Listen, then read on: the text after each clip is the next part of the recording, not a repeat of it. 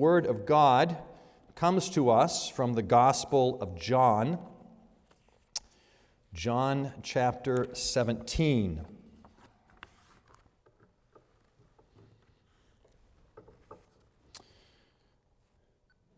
John chapter 17, and I'm going to read this morning uh, just the first 12 verses of that chapter. John 17, beginning at verse 1, what we hear now is God's word. When Jesus had spoken these words, he lifted up his eyes to heaven and said, Father, the hour has come. Glorify your Son, that the Son may glorify you, since you have given him authority over all flesh to give eternal life to all whom you have given him. And this is eternal life, that they know you, the only true God, and Jesus Christ, whom you have sent. I glorified you on earth, having accomplished the work that you gave me to do. And now, Father, glorify me in your presence with the glory that I had with you before the world existed. I have manifested your name to the people whom you gave me out of the world. Yours they were, and you gave them to me, and they have kept your word. Now they know that everything that you have given me is from you, and I have given them the words that you gave me, and they have received them, and have come to know in truth that I came from you, and they have believed that you sent me. I am praying for them. I am not praying for the world, but for those whom you have given me, for they are yours. All mine are yours, and yours are mine, and I am glorified in them. And I am no longer in the world, but they are in the world, and I am coming to you. Holy Father, keep them in your name, which you have given me, that they may be one, even as we are one. While I was with them, I kept them in your name, which you have given me.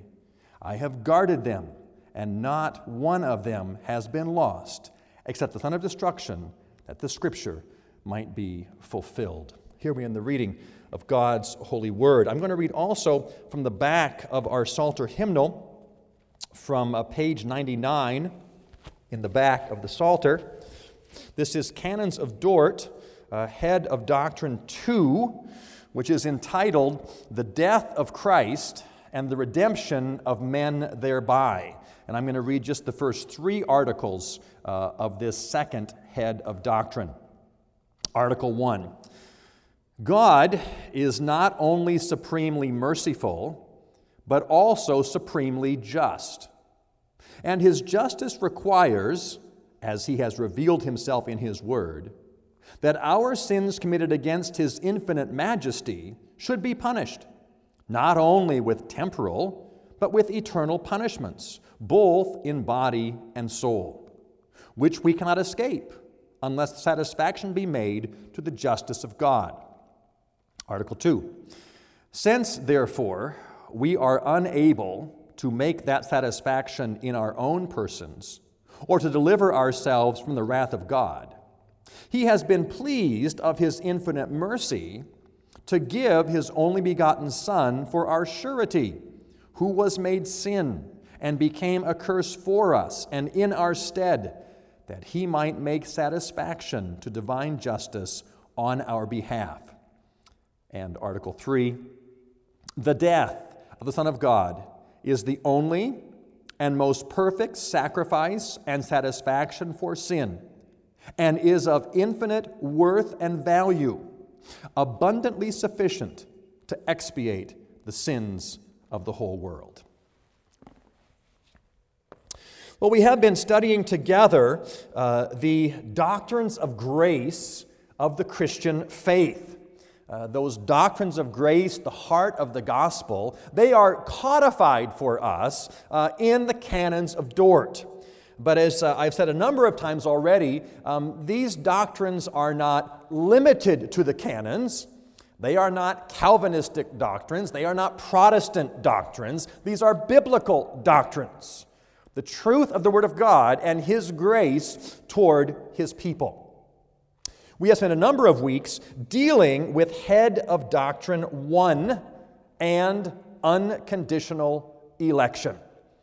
We have seen that election is not based on any condition, on any foreseen faith we might have, but election is based solely on the good pleasure of God. He has chosen a people for His very own, for His honor and for His glory. And we saw last time how that truth encourages us, drives us toward evangelism to share the truth of the gospel, that all of God's own might be brought in. God not only determines the ends of salvation, but also the means of salvation. This morning, we move on to the second head of doctrine. If, uh, if we consider head of doctrine one telling us the what of salvation, God's unconditional election, head of doctrine two tells us the how of salvation. How did God choose to redeem a fallen people? And we see that God's, God's salvation, which He brings, is through the atonement made by Jesus Christ. Now, children, atonement, I'm sure, is not a word that you use very often. Uh, you don't say to your brother or sister, let's go make atonement. You don't do that. But if we look at the word atonement, what it means is really very simple and, and kind of found in the word itself. The beginning of the word atonement is the two words at one. At one. And that's fundamentally what atonement is. We are being made at one. There was a break between a holy God and an unholy man. And we need to have that break remedied. And God, through Jesus Christ, will make us at one once again. That's what we mean by atonement. So if you have your sermon notebooks out and you're tallying the words I say, listen for the word atonement, because you're going to hear that many times this morning. The second head of doctrine deals with a truth that has been referred to as limited atonement. Now, some people don't like that word, uh, limited with regard to the atonement. Some use the word uh, particular redemption or definite atonement. Uh, these are all synonyms. Uh, historically, we've, we've taken the term limited atonement, and so we're going to kind of stick with that um, for today. Uh, the question of the atonement is this For whom did Christ die?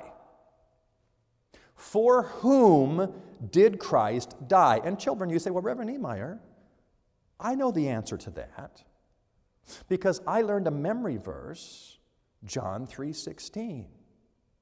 For God so loved the world that he gave his only son. Well, Christ died for the world.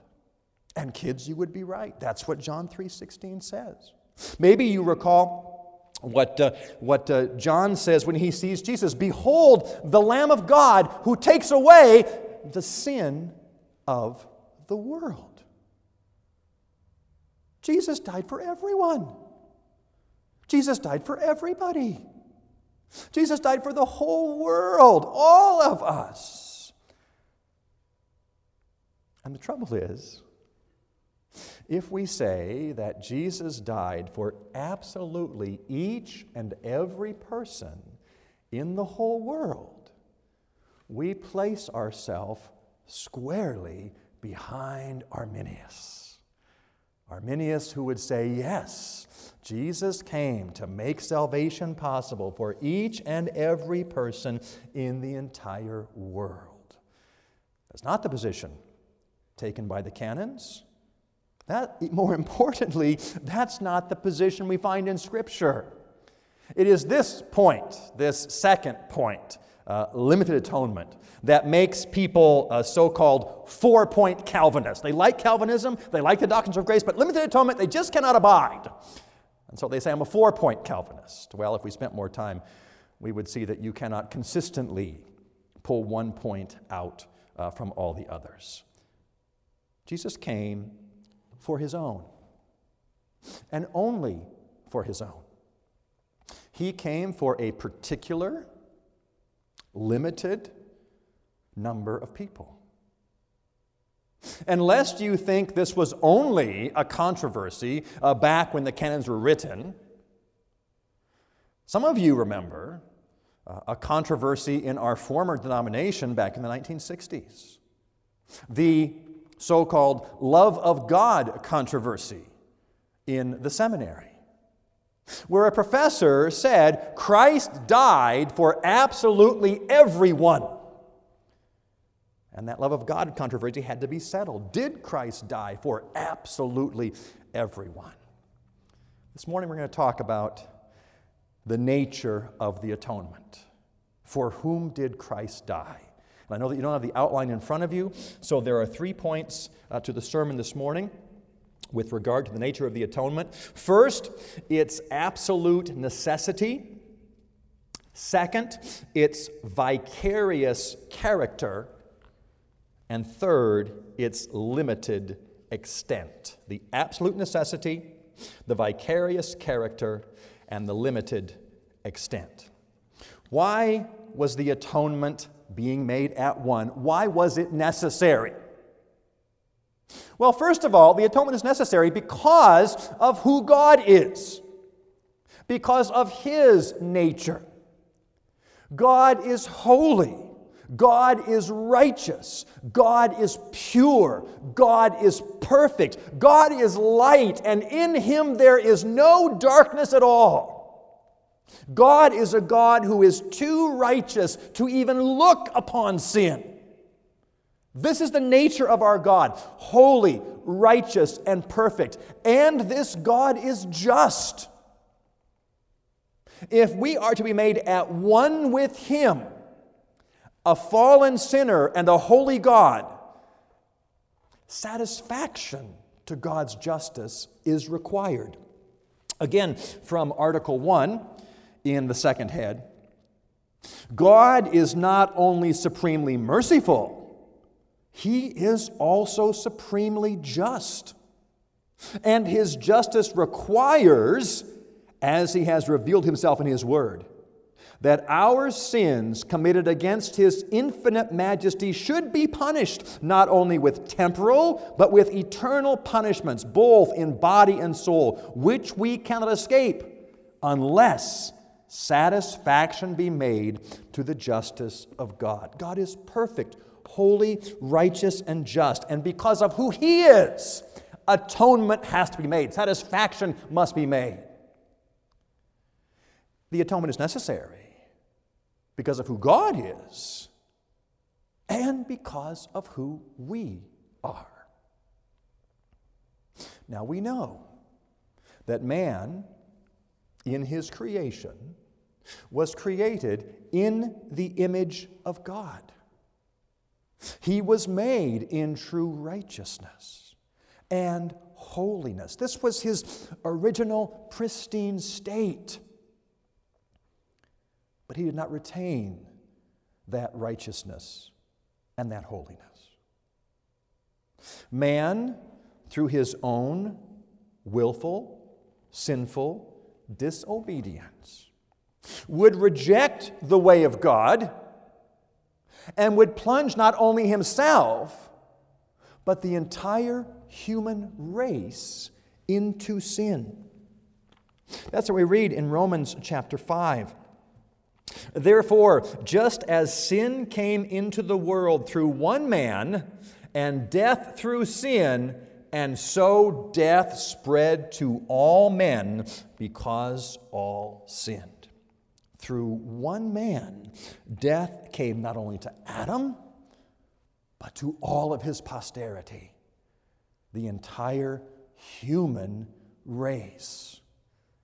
And therefore, if there is to be satisfaction made to God's justice, some, some human must pay for the sins of humanity. We know no man can pay for his own sin, much less the sin of any others. That is why Jesus came. We read that glorious truth in the book of Hebrews. Hebrews chapter 2, uh, beginning at verse 14. Since therefore the children share in flesh and blood, he himself likewise partook of the same things, that through death he might destroy the one who has the power of death, that is the devil, and deliver all those who through fear of death were subject to lifelong slavery. For surely it is not angels that he helps, but he helps the offspring of Abraham. Therefore, he had to be made like his brothers in every respect, that he might become a merciful and faithful high priest in the service of God to make propitiation for the sins of the people.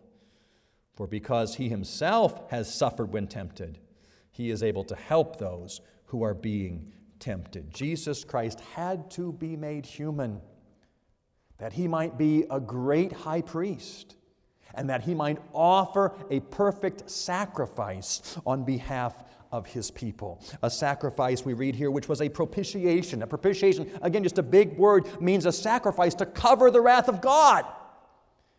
God's holy wrath against fallen mankind.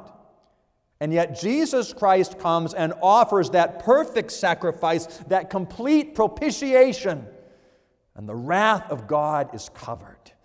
He came to accomplish the atonement, making man and God at one because of who God is, because of who fallen man is.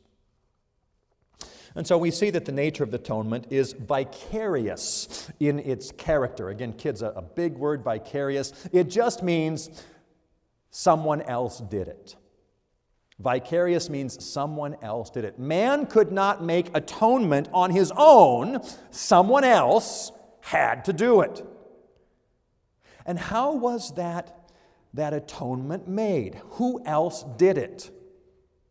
Well, we see throughout the scriptures that to make atonement between God and man, blood had to be shed.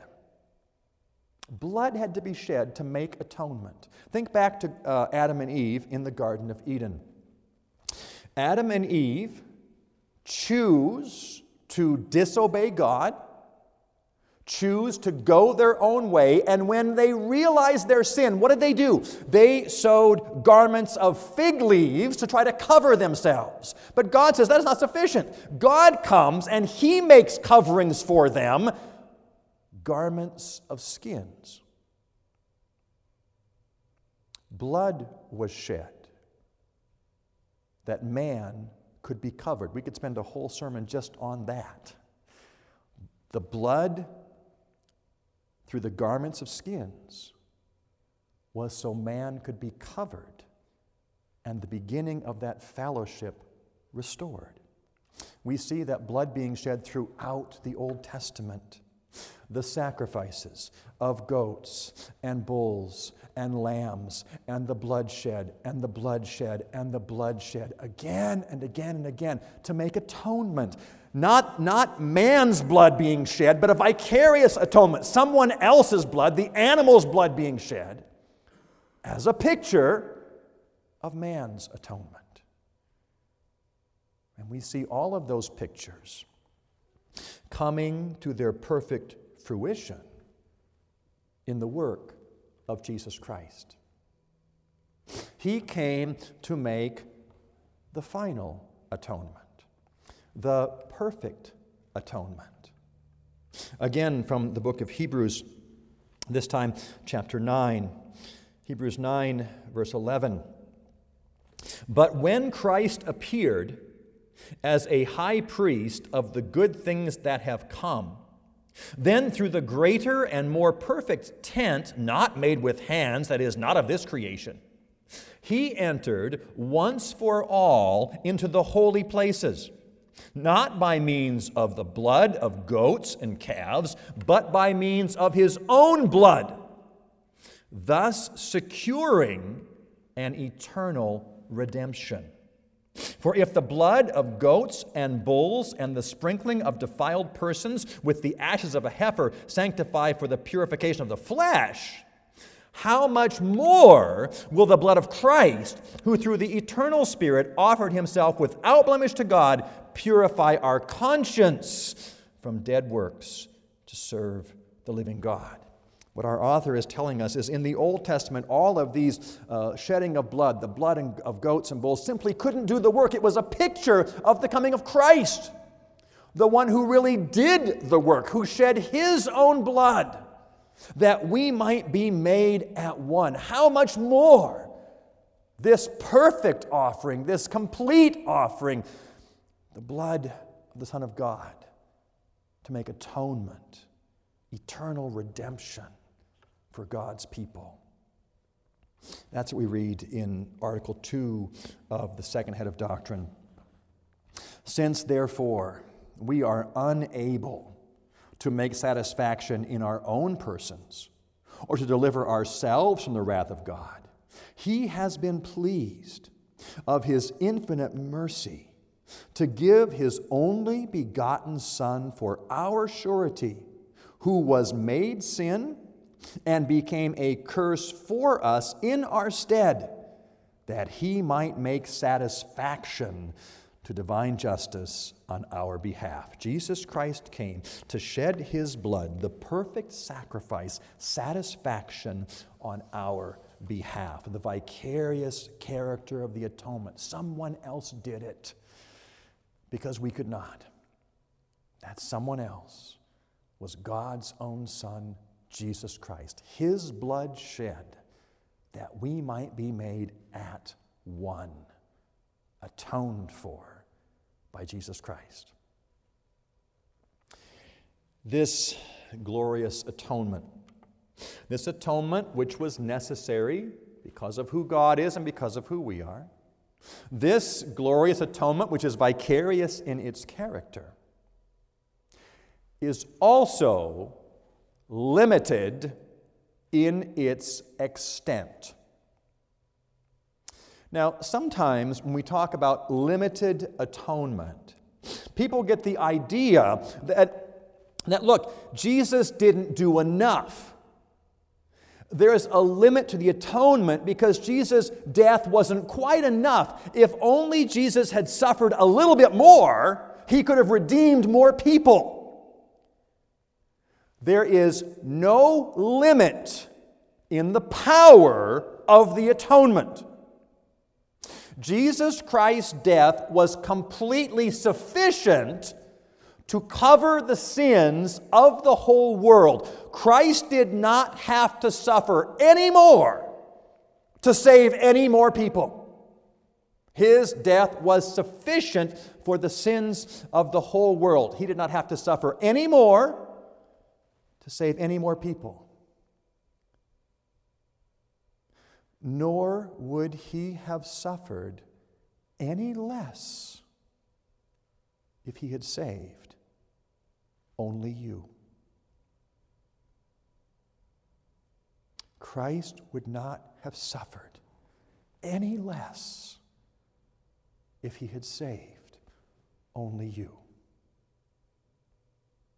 His death is completely sufficient.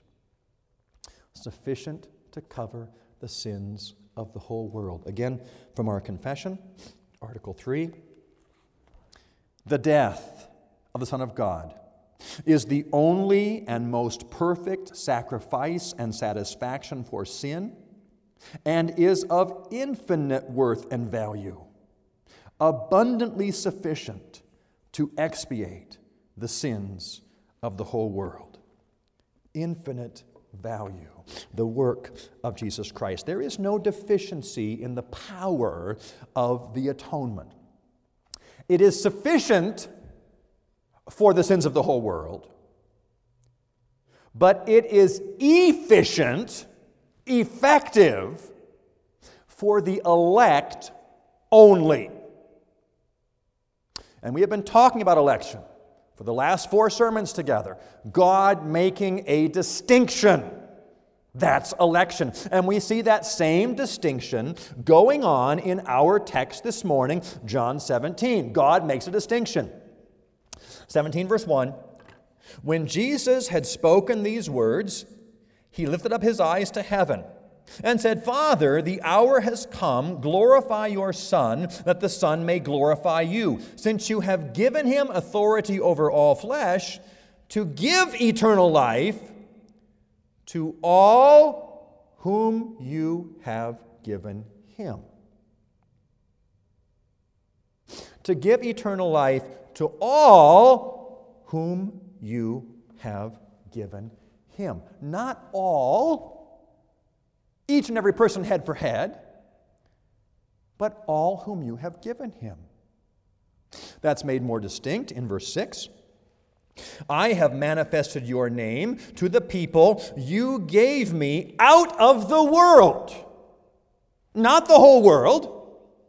Those whom you've given me out of the world. And then, even more particularly, look at verse 9. I am praying for them. I am not praying for the world, but for those whom you've given me, for they are yours. I am not praying for the world. A distinction is being made. Those whom God has chosen, those whom the Son has been sent to redeem, to save, to make atonement, but not the world completely. Those out of the world. The work of Christ was sufficient for the sins of the whole world, but efficient only for the elect. Now, next week, we're going to deal with some of those texts that are maybe coming to your mind right now. Well, what about John 3:16? Uh, the sins of the world. What about God wants all to be saved? We're going to do next week those all texts and those world texts and look at them very carefully together. For today, we notice that God makes a distinction. Verse 4 I have glorified you on earth, having accomplished the work that you gave me to do. The Son is given a particular number from the Father, and the Son comes to perfectly complete that work. He glorifies the Father by making atonement for those whom the Father has chosen. He finishes the work, a complete work, a total work. I've accomplished the work, he says. Jesus did not come to make salvation possible. Jesus did not come to make an offer of salvation. He did not come to say, I will do my part, now you better do your part. He came to perfectly complete the work of atonement by the power of his sacrifice for each and every one of his own, perfectly accomplishing redemption. That's the work of Jesus Christ. That's the work of atonement. Perfectly accomplishing redemption for each and every one of his own. Because if Jesus came just to make salvation possible, if Jesus came just to make an offer, then it is possible that absolutely no one would accept, no one would be saved, and he would have done this work of redemption for no one. The sacrifice of Christ is of infinite value, perfectly sufficient to redeem each and every one of his own. In the canons, after the uh, statement of the truth in the various heads of doctrine, there's a section called the rejection of errors. What's the error that we reject?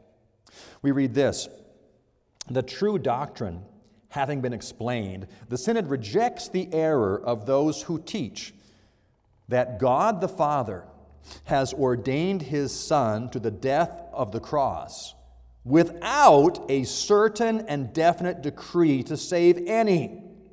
So the necessity, profitableness, and worth of what Christ merited by his death might have existed and might remain in all its parts complete, perfect, and intact, even if the merited redemption had never, in fact, been implied, applied to any person. We reject those who would say that God sent his son simply to make an offer, but never had a certain definite person's in mind. We limit the scope of the redemption, we do not limit its power. Sufficient for the whole world, efficient for the elect. And, and in truth, everyone, Calvinists, Arminians, everyone, limits the atonement in some way. Either we limit the power of the atonement, Jesus came to make an offer, or we limit the extent of the atonement, he came for a particular number of people. Reformed theologian Loraine Boettner uses the picture of a bridge to describe the limit of the atonement. Imagine, children, that there's a great valley, and God is on one side of that, and man is on the other side, and there's no way to get across. The Arminian says God constructed a bridge that is wide enough to hold each and every person in the entire world. But that bridge only goes part way. And there's no way to go the other part.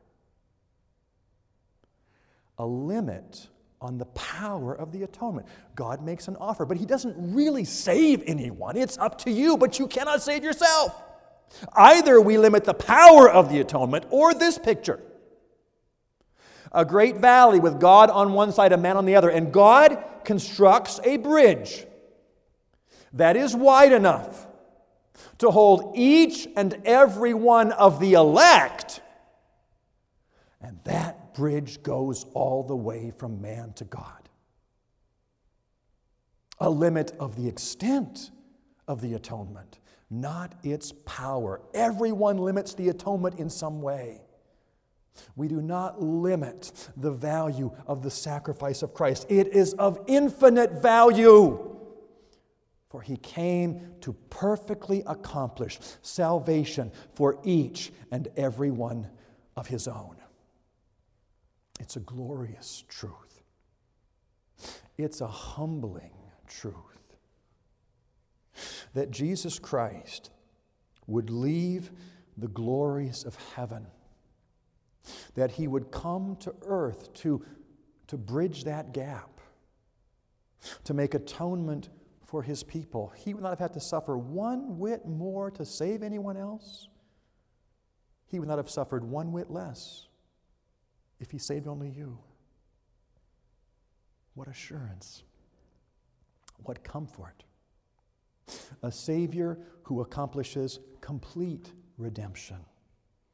A Savior who perfectly does the work God gave him to do. Nothing left for you to do. Christ has done it all. Simply believe in the work he has accomplished. Simply put your faith, your hope, your trust in this powerful Savior, the one powerful enough to redeem the entire world, the one efficient enough to redeem each and every one of God's chosen. Put your faith in him and know the assurance of salvation the assurance of a Savior who has accomplished the work God gave him to do, who has made atonement for each and every one of God's chosen people.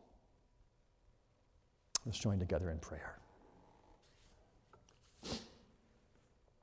Lord our God, you are great and you are glorious, and we are in awe. In awe of your work of redemption. We are humbled that you would send your Son to die for sinners such as us. That he would offer a sacrifice of infinite value, which would be applied to each and every one of your chosen. Lord God, we thank you for the full redemption, the complete atonement he has given to all of your own. May this beautiful truth, may this biblical truth humble our hearts before you and give us a great joy in salvation and a great assurance in salvation. That we can know we belong to you, body and soul, in life and in death, because of our faithful Savior, Jesus Christ. Lord God, thank you for this word. Thank you for applying it to our hearts. May we, may we rejoice this week in what you have done for us. We ask this in Jesus' name. Amen.